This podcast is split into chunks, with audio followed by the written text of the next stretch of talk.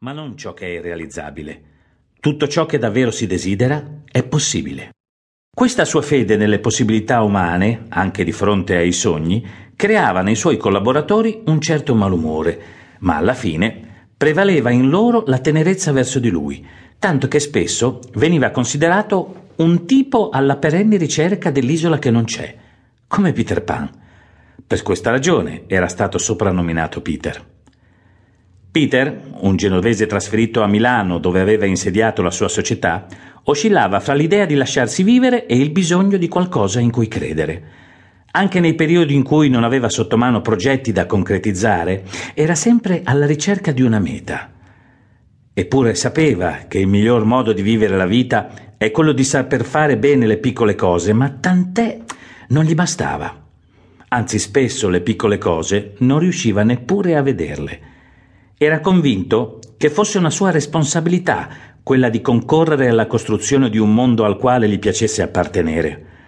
Pensava, pur senza saperlo argomentare, che questo sentimento costituisse il fondamento della leadership personale.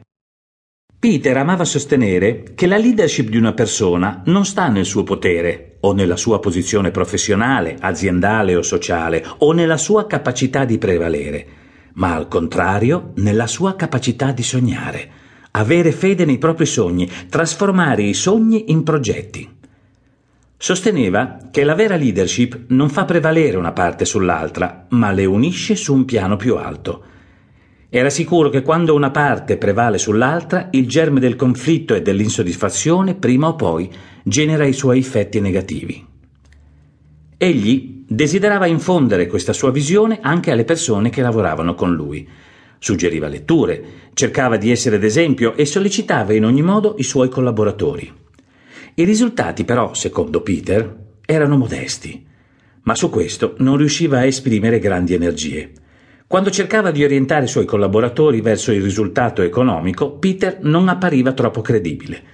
Un giorno, nel corso di una riunione, tirò fuori dalla tasca un foglio piegato in quattro, lo aprì e cominciò a darne lettura. Sorpresa, era un brano tratto dai Promessi Sposi. «Bene», continuò Agnese, «quello è una cima d'uomo. Ho visto io più d'uno che era più impicciato che un pulcin nella stoppa e non sapeva dove sbatter la testa, e dopo essere stato un'ora a quattr'occhi col dottor Azzecca Garbugli, badate bene di non chiamarlo così, eh, l'ho visto, dico, ridersene. Pigliate quei quattro capponi, poveretti, a cui dovevo tirare il collo per il banchetto di domenica, e portateglieli, perché non bisogna mai andare con le mani vuote da quei signori. Raccontategli tutto l'accaduto e vedrete che vi dirà su due piedi di quelle cose che a noi non verrebbero in testa a pensarci un anno». Renzo abbracciò molto volentieri questo parere. Lucia l'approvò e Agnese, superba d'averlo dato, levò a una a una le povere bestie dalla stia, riunì le loro otto gambe come se facesse un mazzetto di fiori,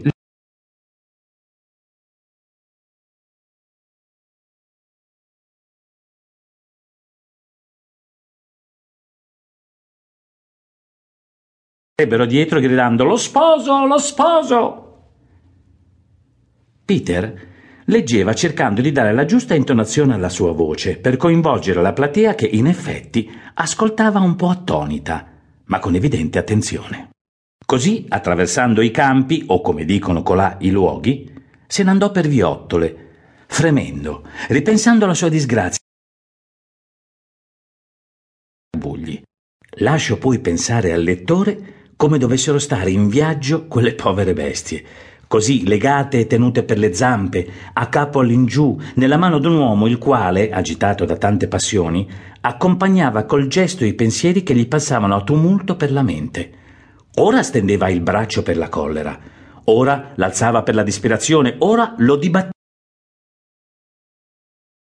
Un po' impacciato dal foglio che teneva in mano e che leggeva con una certa difficoltà, mimava i gesti descritti nel brano. E in tutti i modi dava loro fiere scosse e faceva balzare quelle quattro teste spenzolate, le quali intanto si impegnavano a beccarsi l'un con l'altra, come accade troppo sovente tra compagni di sventura. Pronunciando le ultime frasi, rallentò il parlare e abbassò il tono della voce, ottenendo così una maggiore